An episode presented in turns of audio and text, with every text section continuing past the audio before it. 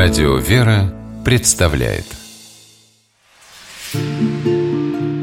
Места и люди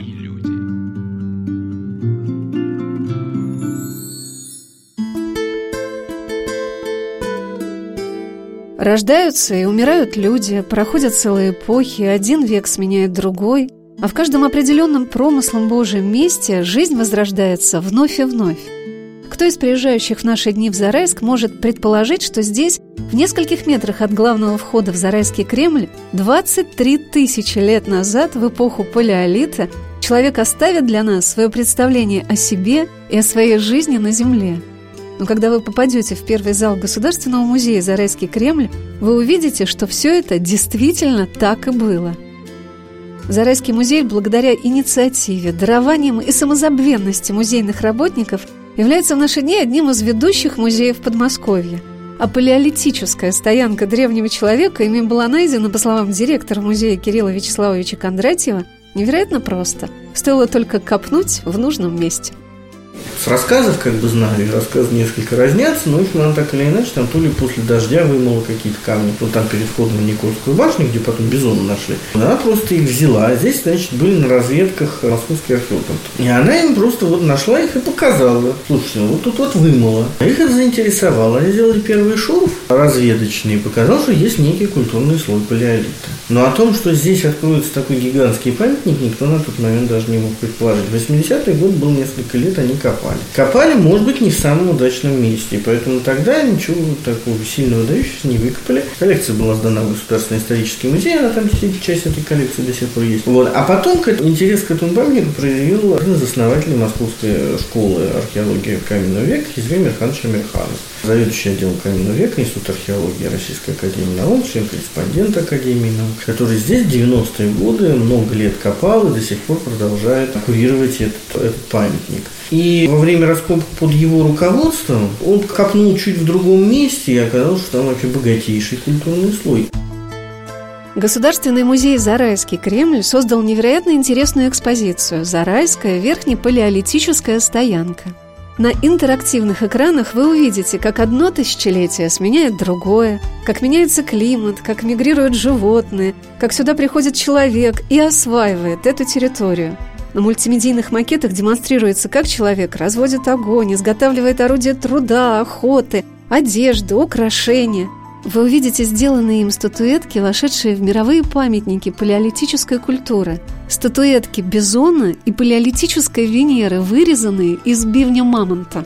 Вот такие потрясающие находки сохранял для нас Зарайский Кремль.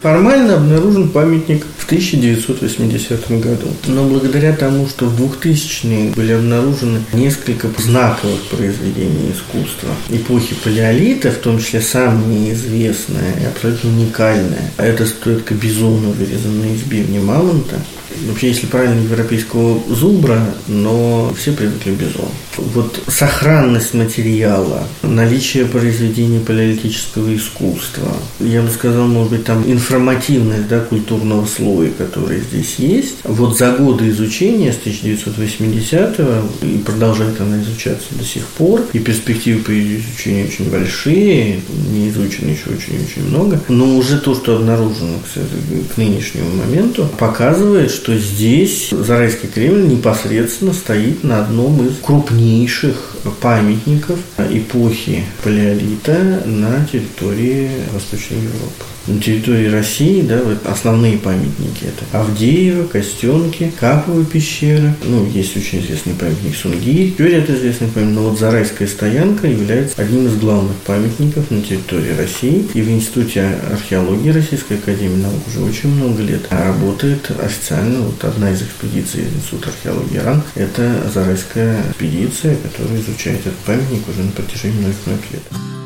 Когда я впервые приехала в Зарайск, я не предполагала, что в одном месте может быть столько переплетений эпох и событий. Поначалу даже трудно разобраться. Но так как доминантой города является Зарайский Кремль, я попросила Кирилла Вячеславовича провести меня по стенам Кремля и рассказать о его создании. Давайте поднимемся на стену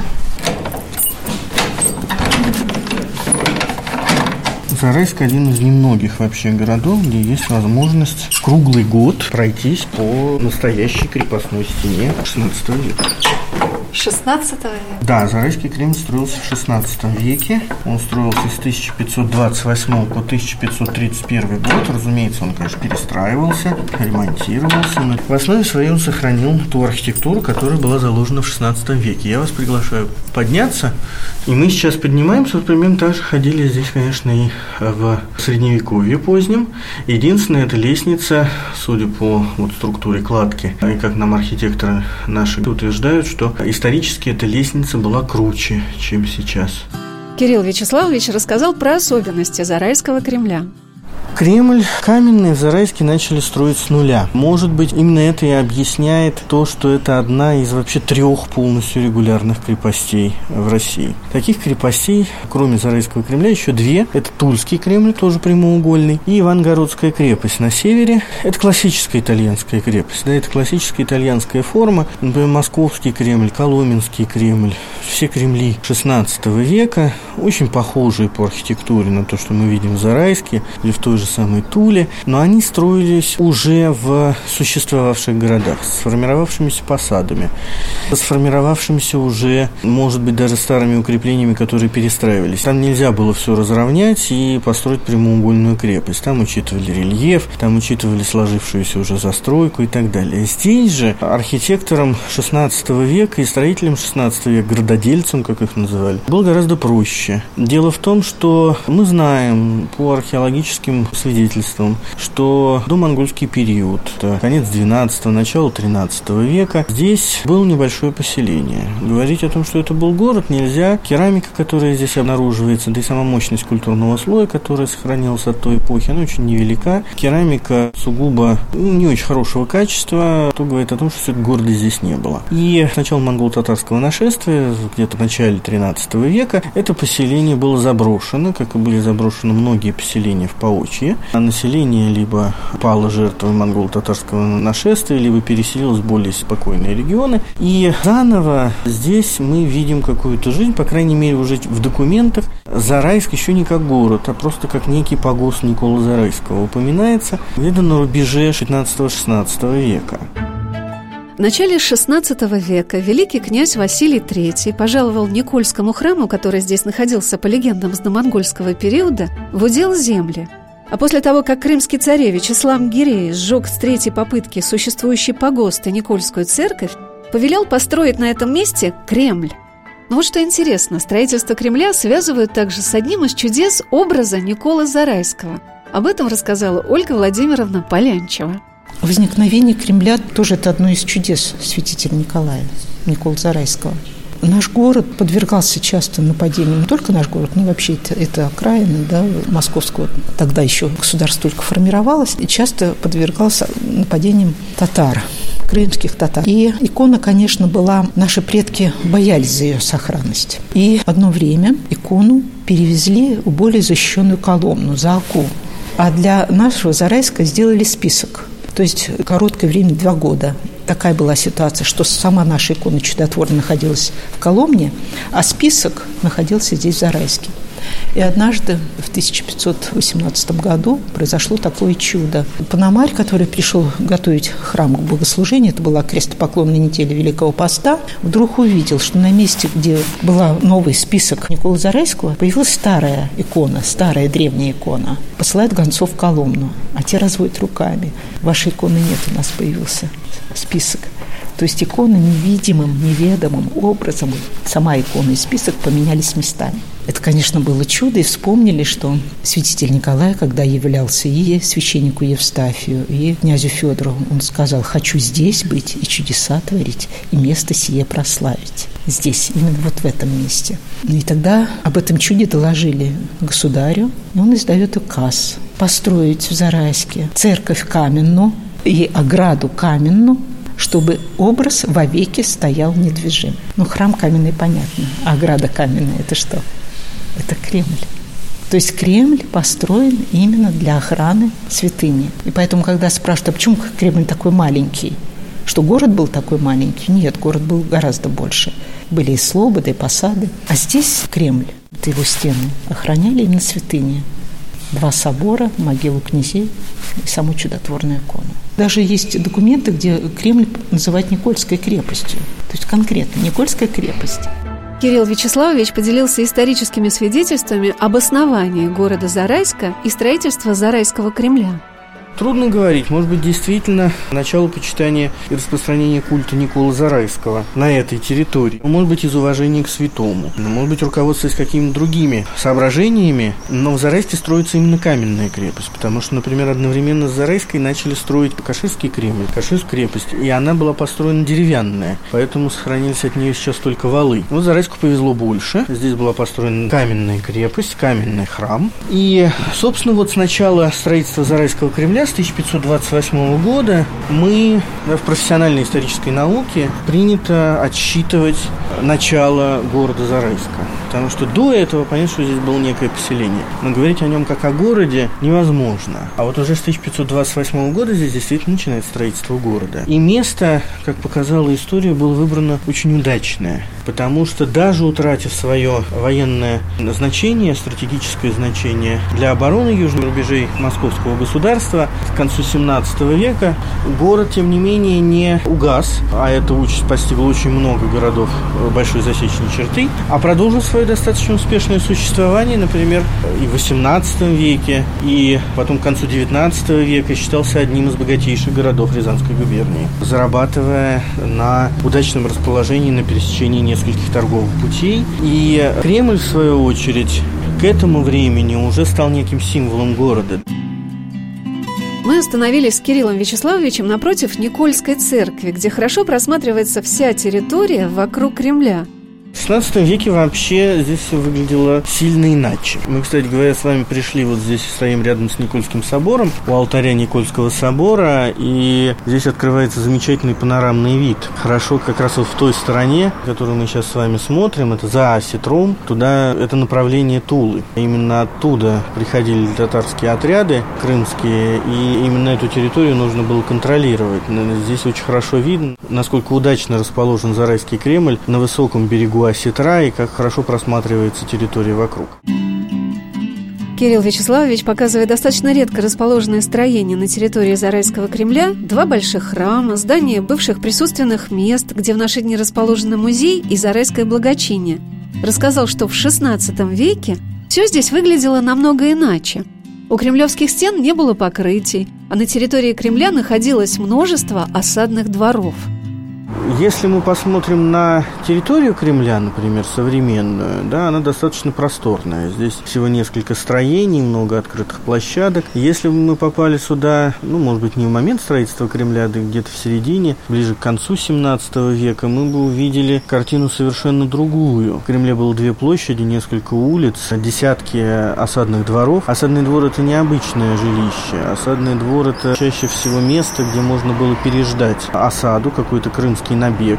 И, собственно, крепости-то эти строились для сохранения населения. Ведь крымцы приходили не завоевывать московское государство, у них не было такой цели. Крымские отряды приходили обычно для того, чтобы увезти с собой как можно больше живого товара. Каждый крымский воин вел с собой несколько лошадей, у каждой было закреплено по две большие корзины, и в одну корзину помещался либо один взрослый человек, либо двое детей. И когда появлялось известие о том, что идет крымский отряд, то должен был быть какой-то укрепленный пункт, который мог вместить большое количество населения всей округи. Поэтому, например, как считается на одной из башен Кремля, которая называется Караульной, был вестовой колокол специальный. Мы должны помнить о том, что люди в Средневековье очень хорошо различали колокольные звоны. Это было очень хорошее средство для передачи информации. Других-то, собственно говоря, и не было. И звон вестового колокола, извещавшего об опасности, он должен был сообщить всем, что нужно как можно быстрее двигаться в сторону Кремля для того, чтобы спрятаться за высокими кремлевскими стенами стенами. Естественно, здесь должны были быть какие-то жилища. Вот это были те самые осадные дворы. В общем-то, не очень большие, может быть, по площади, но оборудованные всем необходимым для того, чтобы переждать осаду. И их здесь были десятки. Считается, что Кремль в период осады мог вмещать до 5000 человек. Для 16 и даже 17 века это очень большое количество. Сегодня на «Волнах Радио Веры» мы рассказываем о городе Зарайске, о замечательном, одном из крупнейших в Подмосковье Государственном музее «Зарайский Кремль», об Иоанне Притеченском соборе, в котором хранится величайшая святыня Русской Православной Церкви, которой совершали паломничество тысячи русских людей. И сейчас эта традиция возрождается об образе Николы Зарайского, а также об удивительных зарайских людях, которые несут на себе отцвет святителя Николая, доброты, миролюбия, щедрости и гостеприимства. И самая большая встреча, которая состоялась для меня в Зарайске, произошла совершенно чудесным образом – мы с мужем в первое посещение города стояли в Иоанно-Притеченском соборе около образа новомучеников и исповедников Зарайской земли. Подошла женщина и как-то невзначай сказала «А это мой прадедушка» и указала на образ священника Андрея Шершнева. Потом она стала рассказывать, как они ездили на Бутовский полигон, собирали деньги между родственниками, чтобы повесить лампадку в Бутовском храме святых новомучеников и исповедников российских – к иконе, на которой были изображены те, кто был расстрелян в день 8 декабря 1937 года. Мы встретились с Татьяной Васильевной Канониковой и Надеждой Васильевной Лазаревой и в мой новый приезд в Зарайск. И, подходя к иконе, вспоминали нашу первую встречу. Татьяна Васильевна, вот это же чудо, правда, что мы с вами встретились прямо около да, иконки? Да, да, да, не знамши. Я из Зарайска, а вы из Бутова. Мы даже не знали вас, а вот Бог, наверное, как подослал да, и встретились. Вот мой прадедушка, Шершнев Андрей был учителем сначала, преподавал в школе. Бабушка рассказывала, в школе преподавал. А вечером он ходил в церковь. Ну, раньше было запрещено, нельзя было. Ну, бабушка нам мало, конечно, ничего говорила. А вот в какую вот. он тогда церковь ходил? Какая была открыта? Ну, тут много было он служил. Вот тут все уже написано. Вот все документы, все. Озерки Коломенского района, Броницах тоже там церковь была, тоже там прислуживал. Священник Андрей Шершнев был выходцем из крестьян. Он родился в 1869 году в Зарайском уезде, а в 13 лет приехал в Петербург и поступил учиться заочно в учительскую семинарию, а для этого работал половым в трактире. Более 30 лет он служил учителем в разных школах, сначала в Киевской губернии, потом, вернувшись в родной Зарайский уезд Рязанской губернии, в селах и деревнях. Посещая церковь, пел в церковном хоре – и исполнял обязанности псаломщика. Стремясь даже в годы, когда верующих преследовали стать священником, он в середине 20-х годов был рукоположен в адьякона, а в 1931 году в сан священника. В церковь с трех лет мы ходили, причащали нас. Я вот помню такой случай. Ба, когда мы пойдем кулич светить? Когда пойдем кулич светить? Она всегда и себе большой пекла, и нам всегда маленькие пекла. Вот ждешь, когда пойдем мы светить. На блюдечко поставить маленький куличик, цветочек, свечечку, два яичка, и мы идем светить. Вечером на крестный ход. Ба, когда пойдем на крестный ход? Пойдем, пойдем, одевайся теплее, ведь холодно, одевайся теплее, холодно. И еще вот такой случай был. Один раз мы пошли с ней в церковь, а милиция стояла, так вот схватила мне за руку. Мы в школу сообщим, ты из какой школы? Голые, в церковь нельзя. Ну, а бабушка вот как-то выхватила меня и провела. В первый раз отца Андрея арестовали в 1930 году за то, что он подписался под ходатайством об оставлении верующим закрытого в 28 году Иоанна Притеченского собора. Но по недостатку обвинений через два месяца его отпустили. Он стал служить священником в селе Пронюхлово, которое расположено перед Зарайском – в 1937 году священника, который переходил служить из храма в храм, по доносу соседей арестовали. Умный, образованный, строгий, конечно, был. Бабушка рассказывала, строгий был. Любил своих детей очень. А вот такие ненавистные люди, соседи, видите как, доложили. И его забрали. Он невиновный, а его вот арестовали и расстреляли. За что расстреляли? За любовь к Богу? Вот несправедливо, конечно. Жалко. Ни за что расстреляли. Мы-то не знаем, а вот тут вот даже вот написано, соседи донесли на него. И его арестовали, забрали и увезли. В Москве сидел в тюрьме. А потом отвезли вот в Бутово, и там расстреляли все. Наших зарайских много, там не он только один. Там и Букринский, ну там очень много наших зарайских. Татьяна Васильевна вспоминала рассказы своей бабушки о том, каким был ее прадед – но он добрым был, любил их всех. Ну, строгий был. Вот я говорю, он приходил с работы уставший. У него часы висели на цепочке, а они у него брали. Но он их ругал, конечно, но не особо так. Но мы, говорит, брали эти часы и водили как кадилы. Вот. И один прекрасный день мы, говорит, их разбили. Ну, поругался, ну, не особо поругался. Ну, мы, говорит, дети были, что же, сидели на печке. Мало, конечно, она нам рассказывала, мало. О, да, Ну это еще в Пронюхалово да, было? да, в Пронюхалове, да. Значит, он там ходил в храм, да, получается, служить? Да. Значит, там храм был, да? Да, но он во многих церквях служил. Ну, неизвестно, как обстоятельства, как его забрали. Вот. Ну, говорит, пришли домой и забрали, и все. За что забрали, мы, говорит, не знали. Так что надеялись, что, мол, отпустят и вернется, и не вернулся. Так что вот расстреляли, и все. Так и они тоже, бабушка умерла и не знала, где расстреляли. Она умерла в 1980 году, и она не знала. Пропал без вести, вот что сказали, и все. И в то время никто не искал.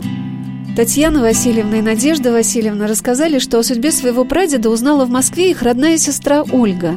Она привезла всем родным, а их два правнука отца Андрея и четыре правнучки, материалы из списка расстрелянных на Бутовском полигоне.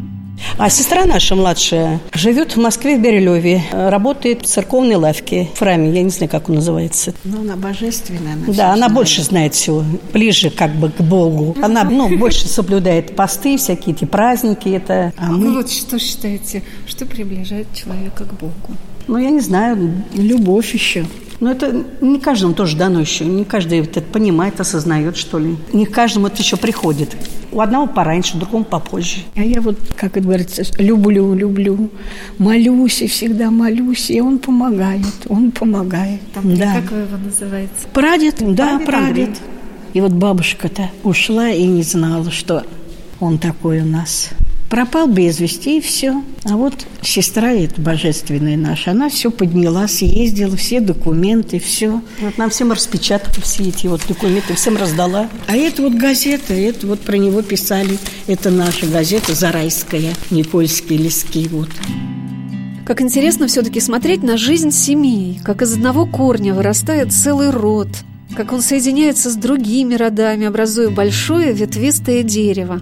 Бабушка рассказывала, бабушка Павлина. Это был ее отец. Да, это был ее отец. 911 Значит, она родилась в 911 году, прям в самом Зарайске, да? В Пронюхалове. Они же из Пронюхалова, из деревни. Ну вот отец-то был, значит, учителем. И вот назвал всех детей, видите как, Павлина, Агния, Валентина, Елизавета, брат еще Андрей и брат Иван. Видите, какие все имена? А бабушка Павлина уже своих детей как назвала? Ну, вот у них было три сына. Она назвала Борис, Василий и Вячеслав. Вот отец наш Василий А у вас уже как именно Татьяна, Ольга и Надежда. и Надежда, да.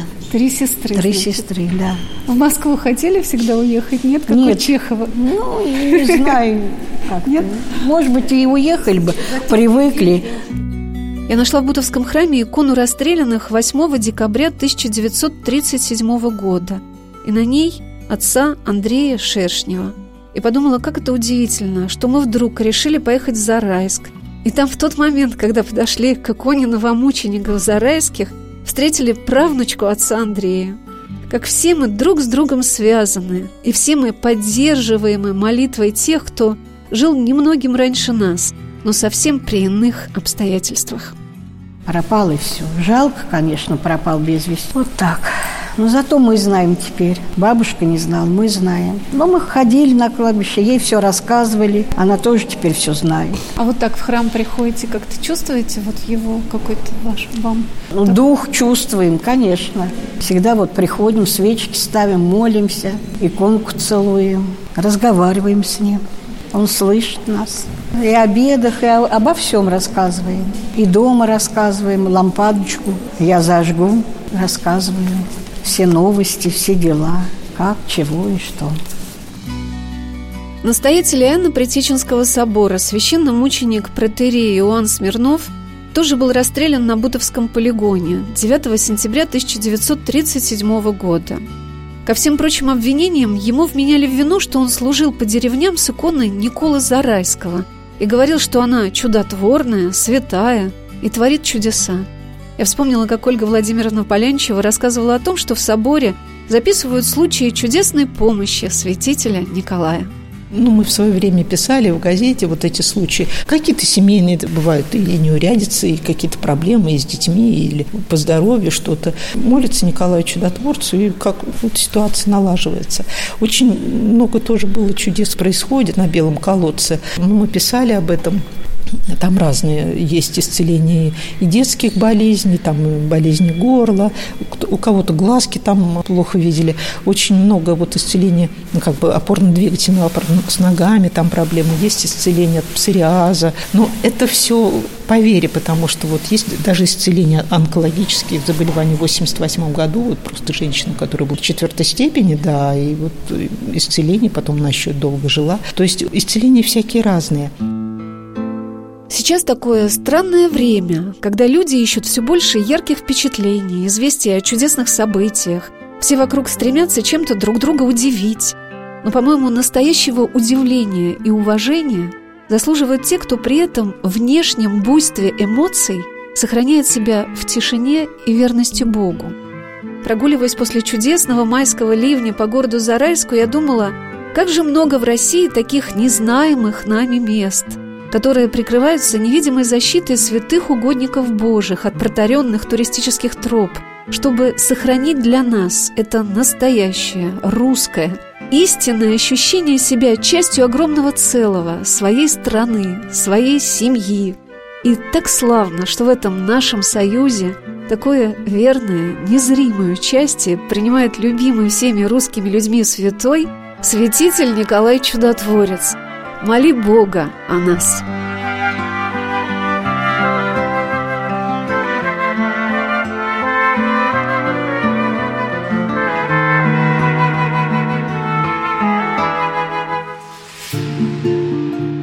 Места и люди.